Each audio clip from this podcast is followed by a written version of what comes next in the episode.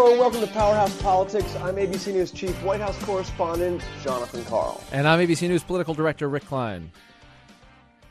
Rick, I, I know this is our second podcast of the week, but we are going to be joined by friend of the podcast, Tom Cole. We thought with the president about to go on his vacation to Bedminster, New Jersey, uh, so much news just in the last 24, 36 hours, we needed to check in one more time and go and find out from one of those Republicans that kind of has a sense of the place. What the heck is going on around here? And what the heck, indeed. Uh, we now know that a grand jury is working uh, with Bob Mueller on that probe.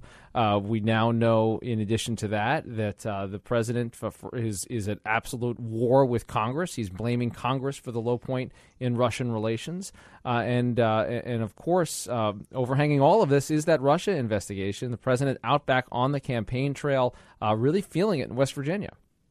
Right, and we obviously have a new chief of staff uh, imposing order to the West Wing. We are told four days uh, in, entirely, yeah, sure. an entirely different, uh, different thing. But then, I, before we get into all that, I want to say we, the president was out in West Virginia, and, and West Virginia, I got to say, is one of those states that I think Trump feels most comfortable in. I mean, I remember the rallies that he had uh, during the primaries in West Virginia.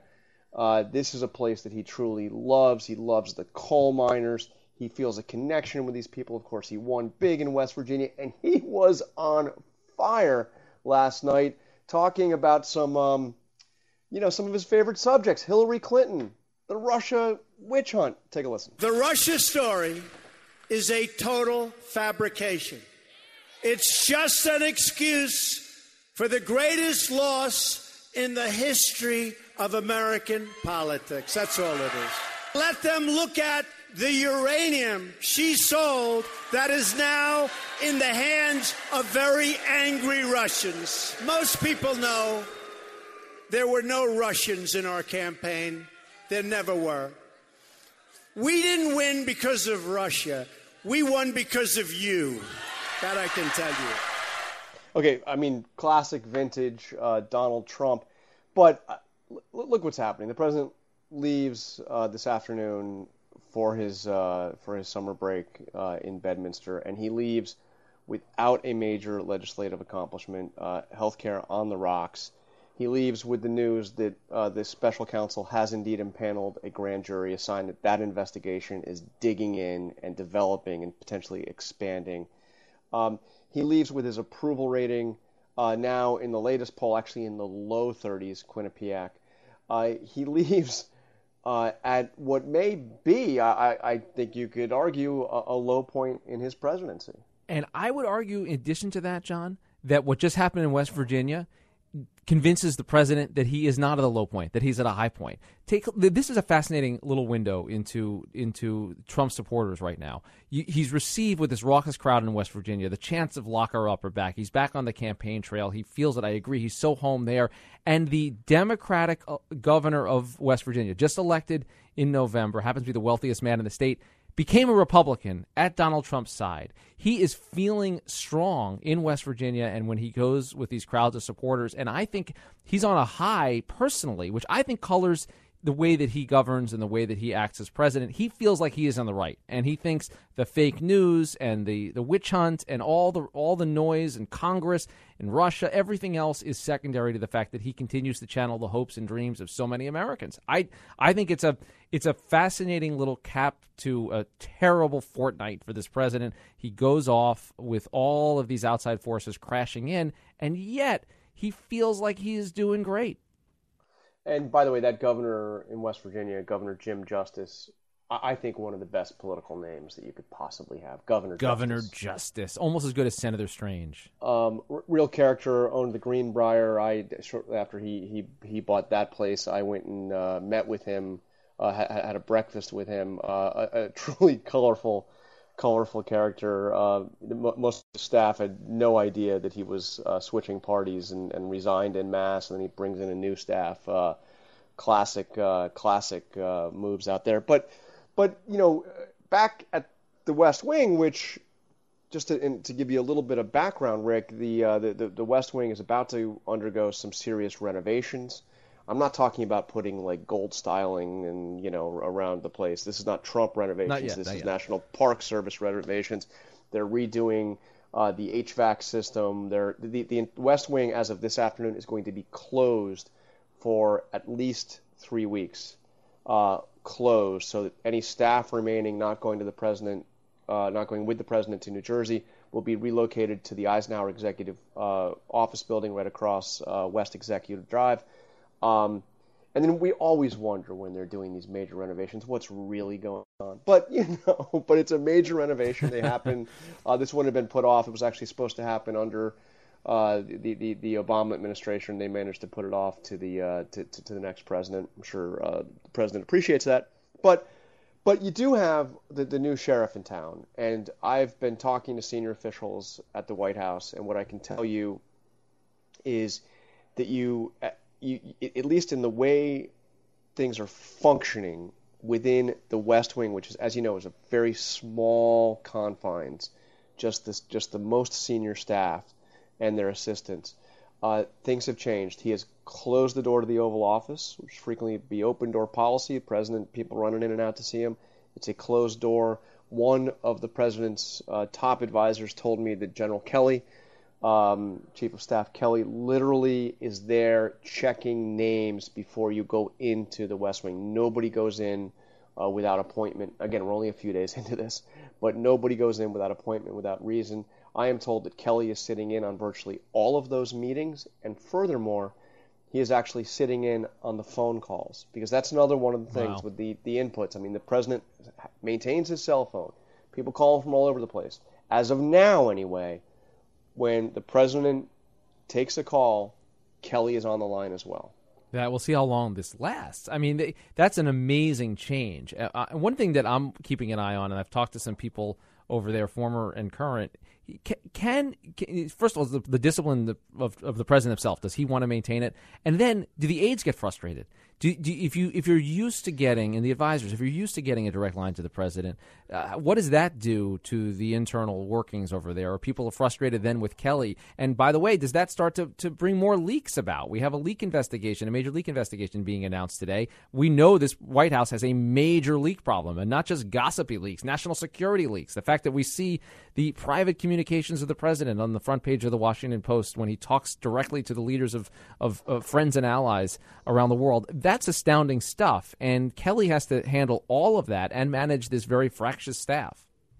And by the way, be kind of clued into both the political strategy and the communication strategy. So you know, it, it's hard to imagine that one human being uh, can can have uh, you know a, a real impact on all of that. But you know, Kelly is a guy that was known as a no nonsense uh, leader, manager uh, in the Marine Corps, and we'll see we'll see who he brings in. I understand he's bringing in uh, his uh, his chief of staff from the Department of Homeland Security. Uh, but but this will be this will be an incredible challenge, and, and we have uh, Congressman Cole uh, joining us in just a moment. Well, one thing I, I want to just say to you, Rick, though, you brought up the, the, the leaks, and the most astounding recent leaks, of course, is the actual transcripts of the president's conversations with world yeah. leaders, with the leader of Mexico, the leader of Australia. This is a genuine concern. This is not something the White House is just bringing up to deflect to, you know, from Russia investigation. This is actually outrageous, and it is hard to imagine a president conducting foreign policy if he cannot have confidential uh, conversations with world leaders. If the actual, not just details, rough subjects of what's covered, but actual transcripts are are on the front, literally on the front pages of of a, of, an, of a major newspaper. Um, so I, I can imagine any White House would be absolutely out of their mind about this, um, wanting to find out, get to the bottom of it.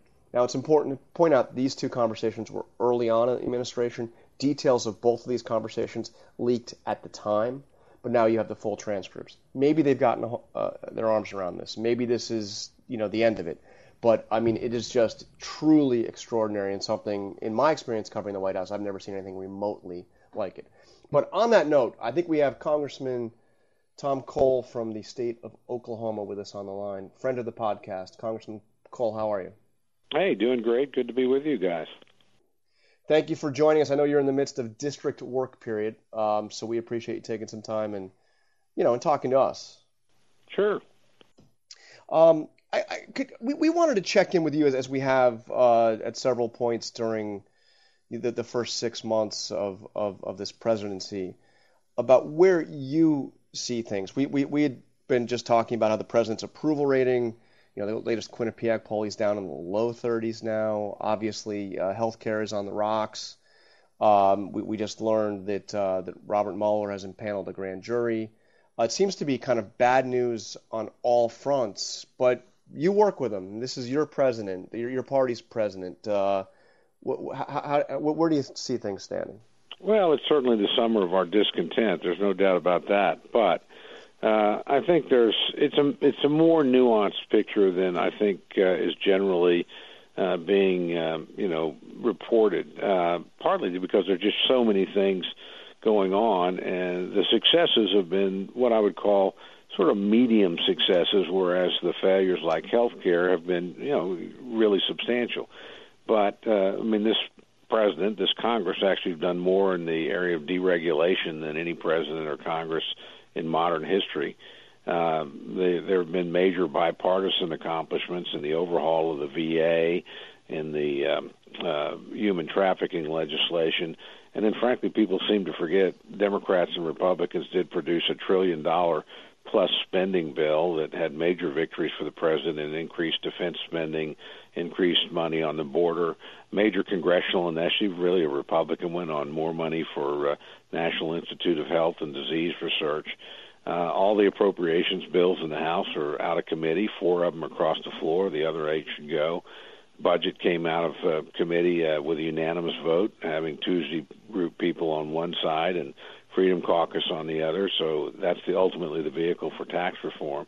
So there's a lot of things like that, but uh, look, the health care uh, you know setback was a huge setback, and uh, the way forward on tax reform is uh, it's a little clearer because we did get this issue of or this statement of common themes and values, but from a practical legislative standpoint, if you're going to proceed under reconciliation, you have two problems going forward that's not immediately obvious to me how we'll solve. The first one is that uh, you know that has to be deficit neutral, and we've given up the border adjustment tax, and without health care, you don't get any savings there. So uh, that's going to impact the nature of the bill, uh, and so where they're going to how they're going to finance it, I think is is very unclear. And I'm not a ways and means guy; I'm a humble appropriator. And then the the, the second problem is uh, with reconciliation, and we saw this play out spectacularly uh, in the healthcare thing. When you proceed that way, you have to have unanimity within your caucus, basically, because any group uh, can derail the whole thing. You sort of subject yourself to being held hostage uh, by either the left wing or the right wing of your your uh, conference, and we've seen both actually play out. So this is a very different uh, Republican uh, caucus and Congress than than I arrived in in 2003. I mean, the old sort of Tom DeLay, Roy Blunt whip operation in the House meant you could pass major things with literally smaller majorities that we have now. You think of Medicare Part D, for instance.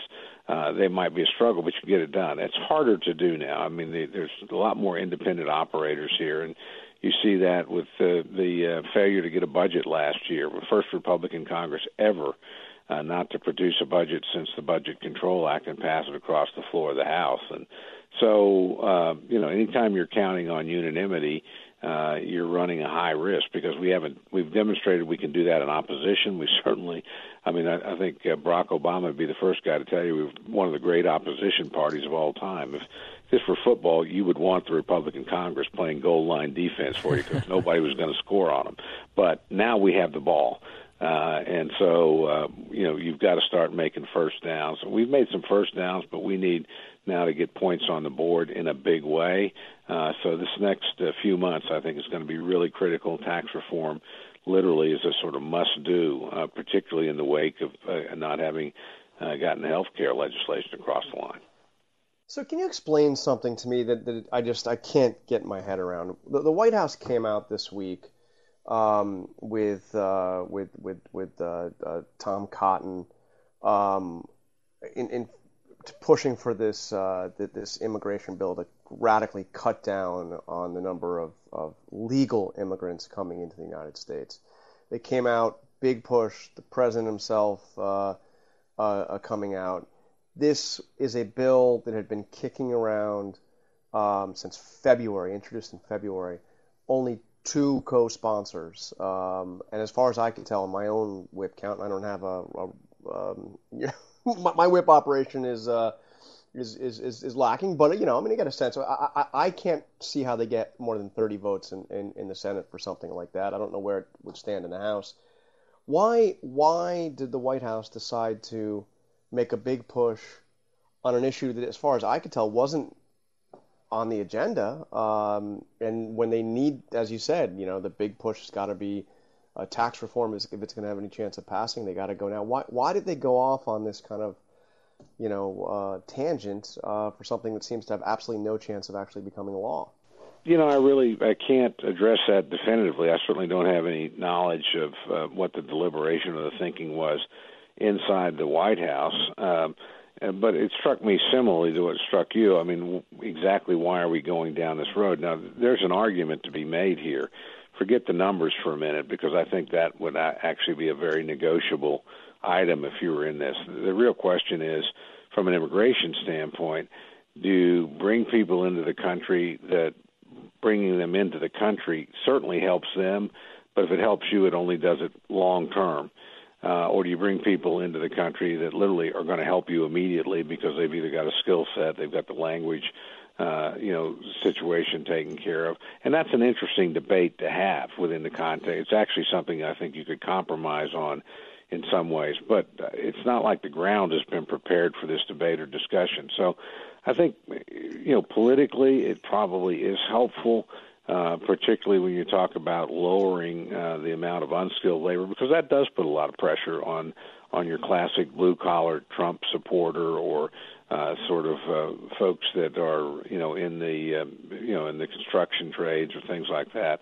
But uh, and and I do think that has had some impact on wages and uh, very unevenly distributed. So it's an interesting debate and discussion to have but it seems to me to the groundwork hasn't been laid. And to me, I'd be focusing like a laser on taxes. Uh, you know, that was one of the failures. I'm not here to knock the White House. I don't mean that in a bad way, but look, uh, basically, uh, health care was outsourced to Congress, and that's fair enough. I see health care as a congressional failure, not an administration failure. But the president, uh, you know, wasn't out making speeches on it, wasn't out tweeting about it all that much until you know odds bursts here or there, maybe uh, close to a vote. So if you're going to do big things that are controversial over the united opposition of your opponent, you really have to have a major push. And right now, it seems to me the th- the only thing that reverses the narrative that's uh, set in that nothing's getting done. Uh, even though a lot of smaller things are getting done, is to turn around and have one big success. And to me, that's got to be tax reform. Congressman, you, you bring up odd bursts. And this week, in the midst of all of this and uh, trying to get an agenda back on track and a new chief of staff and a Russia investigation and the pace quickening around that, we heard from the president. He signs this Russia sanctions bill, but he immediately says it's unconstitutional and a bad idea, and Congress should get out of his way and stop doing this. And then he tweets, Our relationship with Russia is at an all time and very dangerous low. You can thank Congress. So do you accept, as a member of Congress, a responsibility for the deteriorating relationship with Russia? Absolutely not. I mean, frankly, uh, uh, you know, I, I put the the blame where it belongs, and that's at the doorstep of Vladimir Putin, uh, who's been invading countries, has been uh, engaged in destabilizing democracies, uh, you know, has meddled in our own elections. Um, so, you know, it's a pretty easy charge to knock back. I, I think most people would disagree with the president's uh, assertion about who's responsible for this. The perplexing thing is that he hasn't been willing to call them out more. Now, this seems to be a common illusion among presidents. You know, we had one president who was a Republican that could look into the soul of Vladimir Putin. We had another one uh, who uh, denied in a national debate that Russia was our major international adversary and, and told representatives of the Russian government, don't worry, after I'm reelected, I can be even more flexible. Uh, now we have this. Look, we need to recognize, uh, you know, I have a healthy respect for Putin in the sense that I think he is a strong and very uh, decisive and dangerous adversary. Uh, but I do regard him as an adversary. You know, I don't have any illusions that uh, we we may reach a, a, a modus vivendi with him in some ways because he is a sort of realpolitik sort of figure. But his values are not our values. His interests are not our interests, and his goals are to destabilize NATO and undermine the West. That's how he sees he sees international relations as very much a zero sum game uh, where you're either winning or losing, and he intends to win for Russia at the expense of the United States. So, uh, you know, I think uh, the the president didn't do himself any favors on that, in my view, uh, because uh, it flies in the face of what the thinking is, not just in the Republican Congress, but uh, across the foreign policy community in general. And I think it flies in the face of what most Americans believe. Uh, so, uh, you know, some uh, sometimes uh, I I don't blame him for pushing back on Congress. Uh, I'm sort of proud to see Congress asserting itself a little bit more in foreign affairs. Every president somehow thinks this is their unique domain, and it is. I mean, the Congress does. I mean, the Constitution does give them enormous latitude here. But at the end of the day, if you're going to declare war, that's a congressional power. If you're going to fund the military or engage in diplomacy, you got to have money to do it. That's a congressional budget. So there's a role here for Congress to play. I think Congress, in a bipartisan way, felt very strongly about this. We don't see them meddling in our elections as simply a matter of the of executive prerogative. That's just as much a threat to us. I mean, anybody that uh, is elected to office is engaged in the political system, and we take this kind of foreign policy meddling.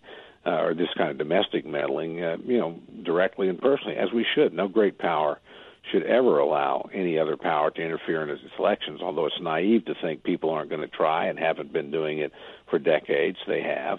Uh, and it's naive and frankly hypocritical to say we never do it ourselves because, quite frankly, we do. Uh, but we have the ability uh, to uh, push back, and in this case, uh, Congress chose to do so on a bipartisan basis. It was right to do that. Taking a, a, just a, a bit of a broader lens here, Congressman, six months in, and you talk about the legislative failures in the summer of discontent uh, and Congress asserting uh, themselves a little bit more. How relevant is the president right now? Is there a sense with you and your colleagues that you know what? You, you, six months in, this guy has never done it before. He remains popular in, in, segments of the base, but he is he is just plain erratic sometimes, unpredictable, unfocused, and that you got to put your heads down and do the hard work of governing, sometimes regardless of the White House. Well, I think the president is always relevant. Uh, frankly, he's the most important political figure, not just in the country, but on the planet. So what he does and thinks uh, is important, and he's had some successes. Again, we're in the middle now of reversing the Obama era decline in American military forces. That didn't get talked about a lot, but it's pretty important. He's had successes on on the southern border. Uh, he's had successes in enforcing a red line that Barack Obama laid down and then refused to enforce in Syria. Uh, I think so. Uh, you know, I think you know, I look at things like the Poland speech, uh, which was quite a pushback on Russia, delivered in a place that they're historically sensitive, and and sending a message about everything from Ukraine and Georgia to the undermining of democracy. So, uh, and frankly, well, it may have been done uh, a little more. Uh, uh, roughly than uh, than I would have liked. Uh, I don't have any problem with the President of the United States reminding NATO countries that they have an obligation to help defend themselves and to meet their commitments that they agreed to in the NATO alliance. That's no different than Bob Gates' farewell speech. It was just more directly uh, delivered and therefore more memorable. So, again, I wouldn't say he's out of this. And I think on the tax front, I do expect the, the administration to be much more deeply engaged. I think that's an area where I think the president feels like he knows what he's talking about uh, where he's got people around him that know what they're talking about, and and frankly, they're people he trusts, the people that are going to drive the uh, ban- the tax debate uh, from the president's standpoint are people like uh, uh, Gary Cohn and, and uh, Secretary Mnuchin. These are people that have a relationship with him that predates his time. This is actually a little bit different than health his time as president. I mean, uh, you know, most of the people on the health care front, clearly the president uh, you know, did not have a deep background in that. I do not think, with all due respect to people who are advising him, the advisors that that were talking to him have the depth of relationship. So I see these things as as different, but there, you know, there's no question. Look, he hasn't ever done this before. Uh, that's that's one of the reasons why the American people sitting there. They wanted to shake up the system. They're doing it. Uh, and I, you know, while the poll numbers are not what you want them to be, uh, you know, I don't see deep cracks in his base at this point. Uh, you know, certainly not in rural and small town America. A lot of that stuff's there, and uh, is is pretty solid. I think you saw that in West Virginia uh, last night. So this is not a president that's irrelevant or should be disregarded. But uh, we clearly need to work harder as a conference to build relations, and frankly, they need to work harder. Uh, you know, I, I don't think uh, a lot of people in the White House at the senior level the junior staff, that they picked up a lot of really good people. Uh, honestly, out of congressional offices that are in the liaison departments and all that sort of thing. But uh, you know, I don't think there's a clear understanding or appreciation of the role of Congress at the the most senior levels in the White House uh, or its power. And uh, you know, uh, if you don't think it has power, look at the budget the president sent and look at the budget that's getting passed. They're very different. Uh, or look at the sanctions vote; it's very different. Or look at the ability uh, of a relatively small group of senators to derail uh, a seven-year effort on health care. So uh, whether you like it or not, uh, as president, you have to respect it and you have to understand it. And I think uh, you know they're they're still feeling their way on that front. Now, hopefully, uh, General Kelly, and there is a lot of hope about that. A lot of us know him, have met him when he was in uniform, admire him as a person. But uh, you know, so we hope that makes a difference, and and there's some initial moves that suggest it does, but we're not going to know for a while uh, whether or not. Uh, you have real discipline order in the process there. But again, uh, so you know we'll keep working, and uh, we still have a chance to to have end with a pretty good year because again there are a lot of successes in place. The big failure is healthcare. Uh, that's one place, but if you get taxes and uh, you know you put together these other things, then you can come to a budget agreement, and that's something. You know, we've got two big budget deals in front of us. One is obviously the uh, debt ceiling, uh, and the second uh, is going to be, um, uh, you know, can you come to an end of the year spending agreement? Because, uh, and that has to be bipartisan. Uh, you can't impose, uh, you know, uh, one party in the approach process because of the 60 vote rule in the Senate. And the reality is, in the House, you generally need Democratic votes to pass any spending bills anyway. So this is one where appropriators, and they pulled it off three years in a row, pulled it off in, in May for fiscal year 17, really can sit down and in that in that you know area can actually give the president some pretty big victories as they did in May. Hey, Congressman, I know you have to go. Very quick last question. Wanted to get your quick take on something I've seen in the Senate. We have two bills, uh, one co-sponsored by Thom Tillis, the other by Lindsey Graham that are aimed at making it impossible for the president to uh, fire Robert Mueller uh, without cause. Um, would like to just get your sense. Now, the White House assures us the president has no intention to fire Mueller, although it sure looks to me like he and his lawyers have made an argument for doing just that in their public statements. What in your view, would happen if the president were to fire the special counsel? Oh, I think it would be, uh, you know, very, very disruptive, and uh, would become the dominant issue right away. Look, I, I think um, uh, the fact that those bills are there, whether they're passed or not, is a message. Allow this investigation to proceed, uh, and um, you know, uh, most of us think that, uh, frankly, this is uh, you know, we, we don't see the evidence of collusion or what have you, but uh, between all the congressional investigations and this one, the truth's going to come out at some point. That that needs to happen. Uh, so, you know, this is a, a sort of a scab the president needs to quit picking at, in my view. And you're just going to have to get through it. Uh, if there's no there there, you will get through it. You can be vindicated by it. But if you moved against Mueller, I think it would cause huge problems on the Hill and, and disrupt the rest of your investigation. I will say this, uh, and I have you know no reason. I don't know Bob Mueller, uh, but his record is exemplary in public service.